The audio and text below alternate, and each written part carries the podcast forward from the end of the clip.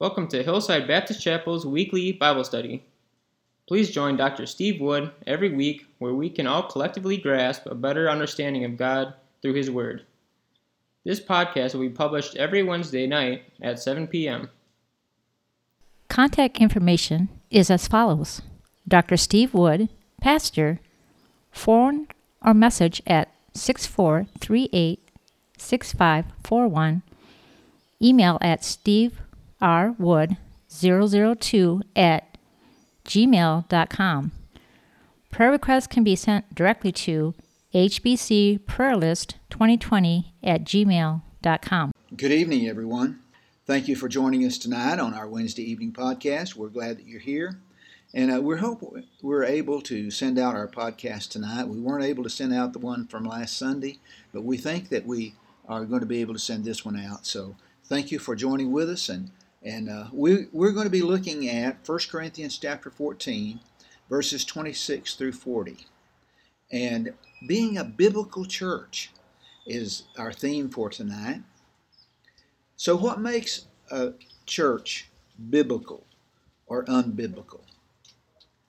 The first need is for the church to be made up of truly converted individuals, individuals that know Jesus Christ as their personal Savior if you've got a church that's made up of individuals who are lost, certainly that's not going to be a biblical church, is it? And then, biblical Christians. It has to be a church that individuals are learning the scriptures and sharing that word of God with other individuals. And if you've been with us since we started this series, and it hasn't all clicked yet, I'm hoping that today or tonight is going to be the time when you see how it all fits together as a completed picture. Because today we're talking about biblical worship. Remember, it all fits together under love. We've talked about love for several weeks now, and you're going to see that in tonight's message as well. Now, the truth is, that is, as Baptists, a lot of times we do things without having any real knowledge or sense of understanding of where those things come from. I know that was the way I was when I was growing up. How do those things that we do originate? Where do they come from? Or even why do, do do we do things the way we do them? Have you ever wondered why we have our order of services in our church, the way that we have Bible study like we do? Why do we sing the songs that we sing? Why do we not baptize infants? Why do we do things the way we do? That's what I'm talking about. Chances are there are some who probably haven't ever wondered about those things. You've just accepted them. These are things that we've always done, and, and in churches where you've been, that's the way they've always done them. But what would we do if we found out there was no precedent for some of the things that we do? These things in the scriptures, do they follow the way the scriptures lay out these things to be done. You see, some of tonight's reading is going to be talking about that. Or what if we learn there were other things that we're not doing that we're, we ought to be doing? Well, as we think about biblical worship, as we think about a scriptural church, the Bible is where we go for the answers. And as we look at the scriptures, as we look at God's Word, think about how these things fit together, how that these things are part of what is needed. As we uh, look at these things today, I want you to be thinking about how these things apply to your life, how they apply to our church, how that these things are things that um, are done in our day and time, and, and whether or not you feel like these things are things that ought to be done in our church. Again, we're going to be looking at these things tonight, and uh, I want you to be aware of some of these things that it talks about. Each and every one of us knows, at least I hope we do, that God created the world and everything in it for His glory. And we know that man fell into sin, and with sin came corruption. And it corrupted God's perfect creation. So instead of being without sin, mankind is now corrupted by it. We're born into sin, born spiritually dead, born super uh, separated from God spiritually, and every part of our being is corrupted by sin and affected by sin. Our minds, our wills, our emotions, our desires, our bodies, the world around us. Things break, things wear out, things go wrong, things suffer, individuals suffer. There are problems between husbands and wives. We argue, we disagree, we want different things, things. We struggle to find commonality. Looking at priorities, our goals, our desires. Many times they're different, aren't they? And groups and nations and governments all have problems getting along. And instead of mankind working together, unified in truth and love, for the purpose of bringing glory to God, these things are not happening, are they? Now, we want what we want when we want it. You've heard that. We want to glorify ourselves. We want ourselves to be satisfied. And that's especially the state of all mankind outside of Christ. And that's a problem. It's a problem because the Bible tells us that mankind outside of Christ is incapable of doing anything good. He is incapable of being in God's uh, will, incapable of worshiping God in his own efforts, even when he thinks he is worshiping.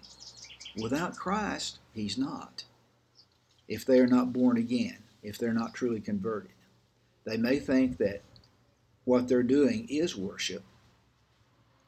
If you were to go to one of those prosperity teacher churches, you'd find a whole lot of folks who think they're worshiping God. But that's not what is being taught in that church, is it? That's not what is going on. They would think they've actually there to listen to God's word, to be preached to. But they don't know because they're spiritually dead, many of them. They're not, unable to see, they're unable to recognize, unable to understand the truths of God's Word. 1 Corinthians 2.14 says, The person without the Spirit does not accept the things that come from the Spirit of God, but considers them foolishness, and cannot understand them because they are discerned only through the Spirit. So, what sinful man does now is exchange the glory of God for a lie. And he will worship the creation rather than the creator. Romans 125 tells us that. But when we are saved by the grace of God, when we're born again by the incorruptible seed of God, we're brought to spiritual life out of death and regenerated by the Holy Spirit. God begins the process of making us a new creation in Christ. And our hearts and minds turn back to the truths of God. We find in ourselves a desire to worship the triune God of the Bible, who's the maker, the creator, the sustainer, the redeemer, the savior, the justifier, the sanctifier. We could go on and on, couldn't we? In other words, we have this desire, this compulsion or need, if you will, to worship God the Father, God the Son, God the Holy Spirit. Now, where we run into problems is when that person we were before being rescued by Christ begins to influence our way of thinking and our way of life. I'm talking about our old sin nature. You see, even though we're born again, we're not a new creation in Christ Jesus completely. Our old nature is still there, it still hangs on, it dies hard. And we're told to put to death every day, to crucify the flesh, that our sin nature might be put out of the way, that we might be able to serve God acceptably, that we might be the children of God in reality. And the old pattern of life, the old thinking, is put away. And we'll find that we're still trying to glorify ourselves sometimes and satisfy ourselves instead of God. And this is where knowing the Bible and learning the truths of the Scriptures, studying the Scriptures, helps us. That's why we need to be in church. That's why we need to be with other believers. That's why we need to learn God's Word. Because as we do that, we won't be conforming to the world, but we'll, we'll be transformed as we're renewed in our minds. So we've got to be not only born again, but we've got to be learning and studying the Bible, the Word of God. As we do that, what we'll find is that God has actually given us some guidelines to go by when it comes to biblical worship, how we do things, why we do things. The first thing is that God is worthy of worship. Get that settled in your mind. God is supremely worthy of our worship, our praise, our adoration, our reverence, our love. I mentioned a moment ago about singing hymns. That's why we do that. That's why we sing songs. We praise our Savior. We praise our God. And as you look at all of these different hymns that we use and spiritual songs that we use, they're glorifying God in one way or another. Even though it may talk about our salvation, even though it may talk about how we would have uh, been redeemed from our old way of life, it's talking about God and giving Him glory for doing that work in our lives. The Bible tells us in Matthew 10:37, whoever loves father and mother more than me is not worthy of me, and whoever loves son or daughter more than me is not worthy of me.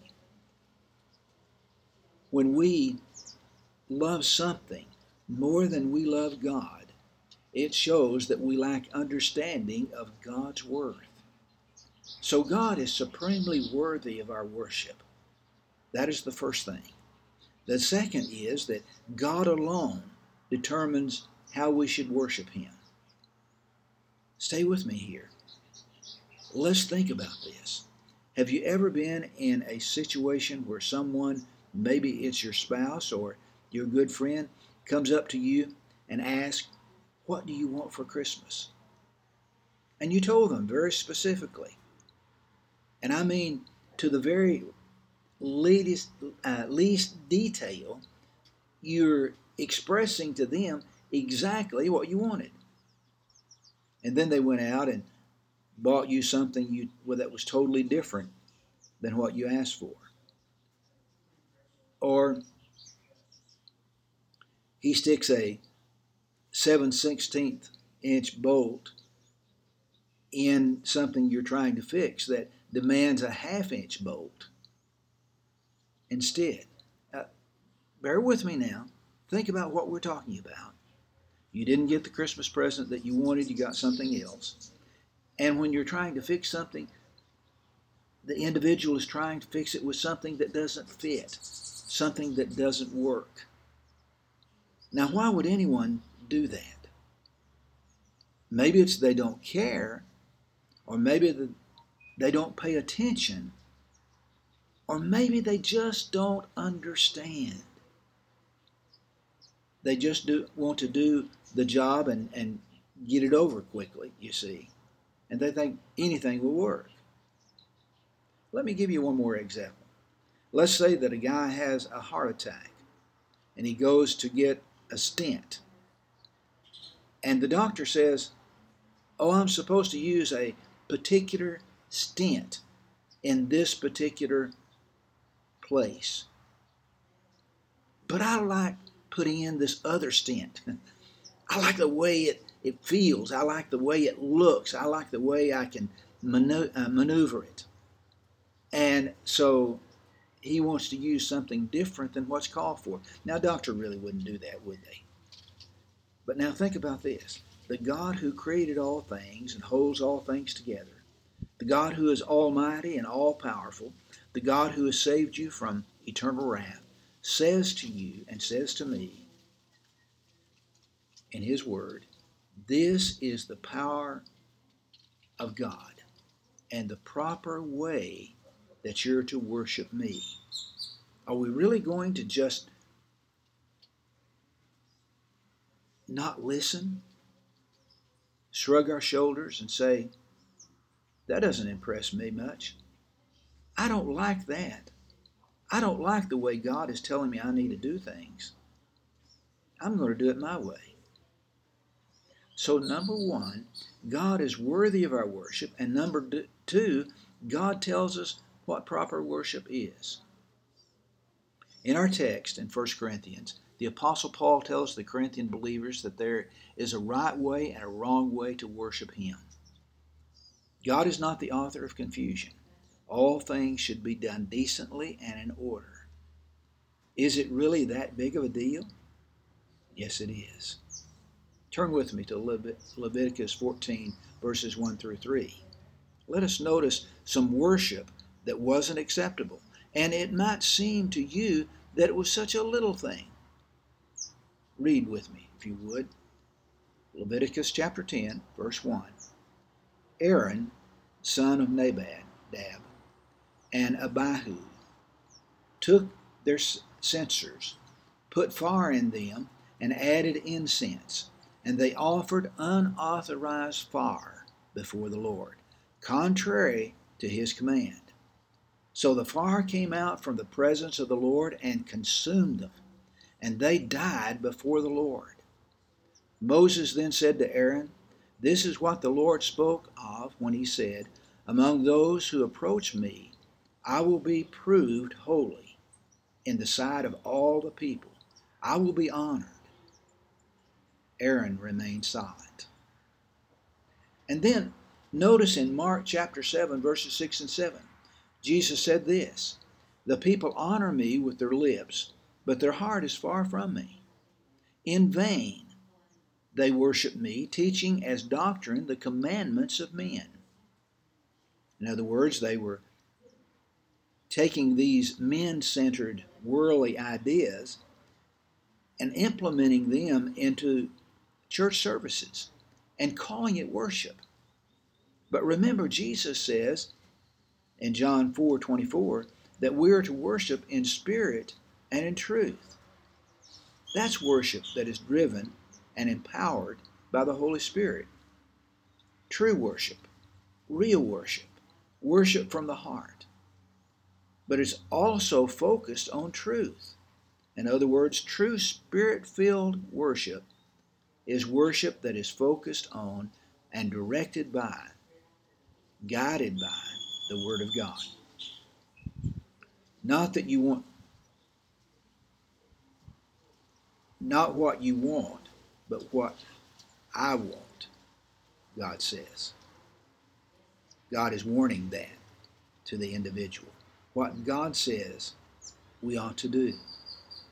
If we go back to 1 Corinthians chapter 14 and look at verse 33, we see that this is the pattern for all the churches of the saints. It's not critical, it's a regulative principle giving in God's given in God's word. So let me just throw the biblical principle out there for a real quick look. And we'll see what this means to us. Biblical worship is focused on God. It is directed toward God it is directed by God's Word, and it brings glory to God. It's being done in a way that doesn't promote or cause confusion or chaos, but it's orderly because God is not the author of confusion. So, as we think about worship, 1 Corinthians 14, verse 40 in the King James Version says it's to be done decently and in order.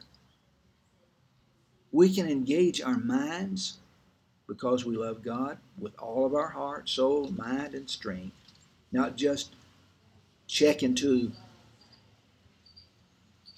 an emotional state as we come into God's house. It's to be done according to the Word of God, focused on the Word of God, not man's philosophies, not man centered. That means the songs that we sing in a church should be scripturally focused, focused on God and on Christ. We're to sing about who God is, how God is, what He has done, how He works in the world. The style of music isn't as important as the content of that song. As long as we're engaged in the worship of God, singing His songs, singing things that honor Him, our desires, our minds are engaged in reaching those that are lost, thinking about how we have been saved, thinking about what God has done in every aspect of, of uh, the scriptures. We understand this. And our corporate worship is never going to be designed or done in a way to appeal to unbelievers. Because if it is, then you're no longer worshiping God. You're no longer focusing on the Father, the Son, and the Holy Spirit. We're focusing on appeasing the world. That's not what we're to do in church and our worship, is it? That's not biblical worship. Worship and evangelism are not the same thing, are they? Worship is when the church gathers to praise and honor and glorify and exalt a holy, good, and just God who's perfect in all of his ways. So, worship is not something done for an audience, is something done for God, who is perfect in all of his ways. And it's not something that's done by a congregation. It's directed to an almighty God who accepts our worship. In fact, as we worship Him, it brings glory to Him. That doesn't mean that worship is dull or boring, but only saved people can worship the Savior. Now, does that mean that they can't understand, uh, lost people can't understand things that will bring them to God in our worship? I hope with all of my heart that what we say and what we do as we focus on God and as we worship Him is going to bring conviction on the individual that comes that's not saved, and they'll understand their need of a Savior.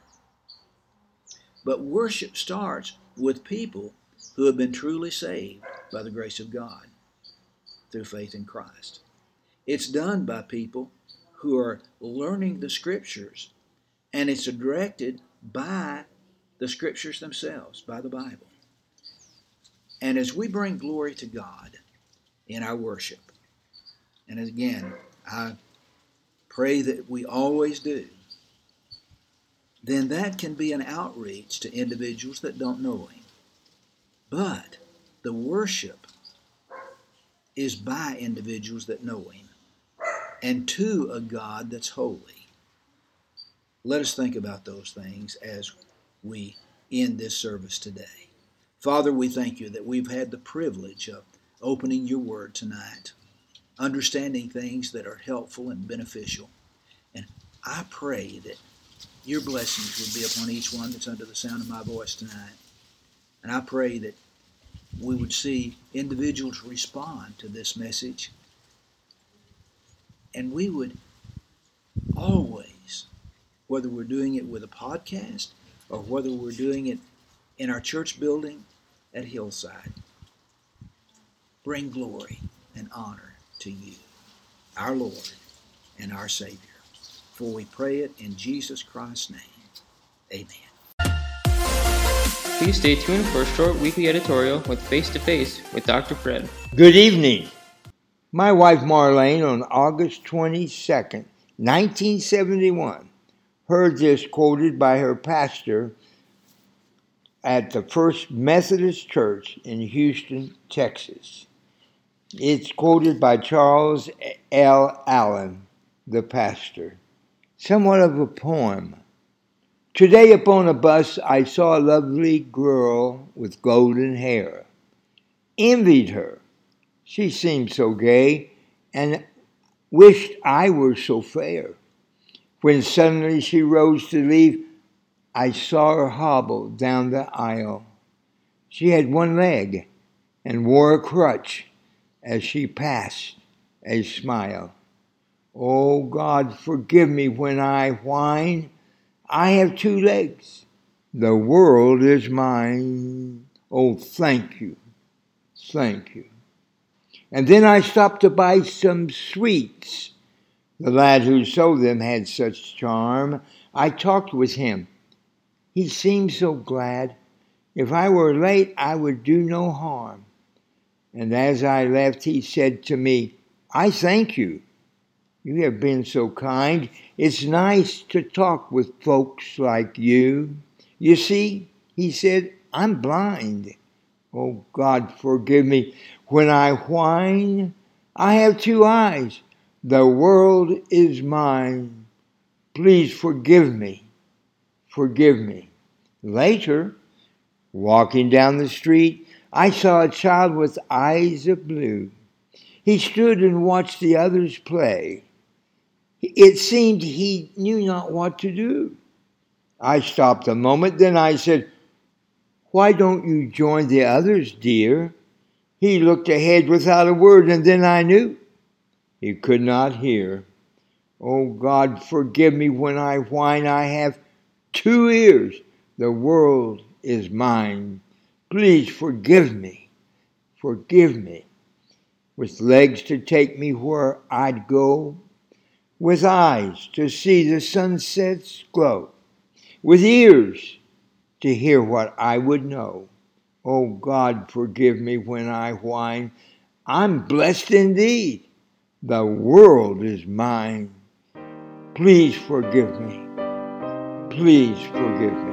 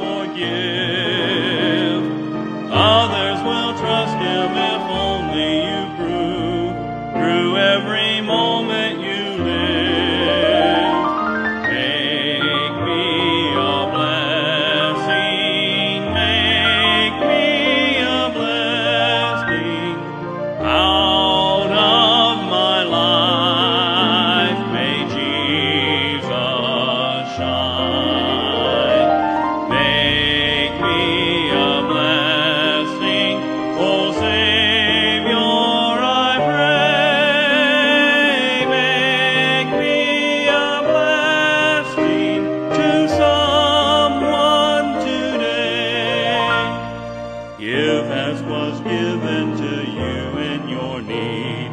Love as the Master loved you.